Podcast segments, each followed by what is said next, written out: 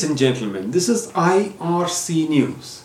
I'm Joy Stephen, an authorized Canadian immigration practitioner, bringing out this data analysis on the number of applicants approved for Canadian permanent residence, NOC code 22310, electrical and electronics engineering technologists and technicians for six years 2017 to 2022 for all Atlantic provinces put together.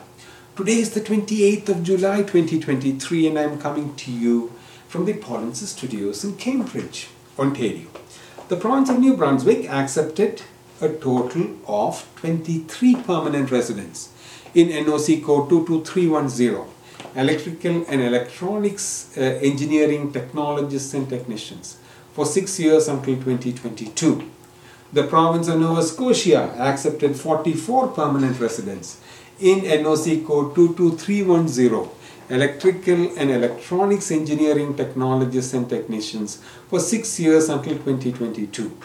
The province of PEI accepted a total of 17 permanent residents in NOC code 22310 electrical and electronics engineering technologists and technicians for 6 years from 2007 uh, until 2022 the province of Newfoundland accepted 10 permanent residents in NOC code 22310 electrical electronics engineering technologists and technicians for 6 years until 2022 if you have experience in NOC code 22310 hold the job title um, uh, of electronics and electrical engineering technologists and technicians.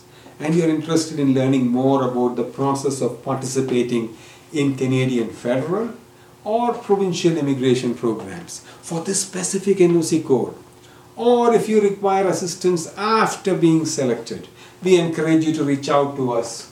Myar.me slash contact dash us. Our team will be pleased to assist you in navigating the immigration process professionally.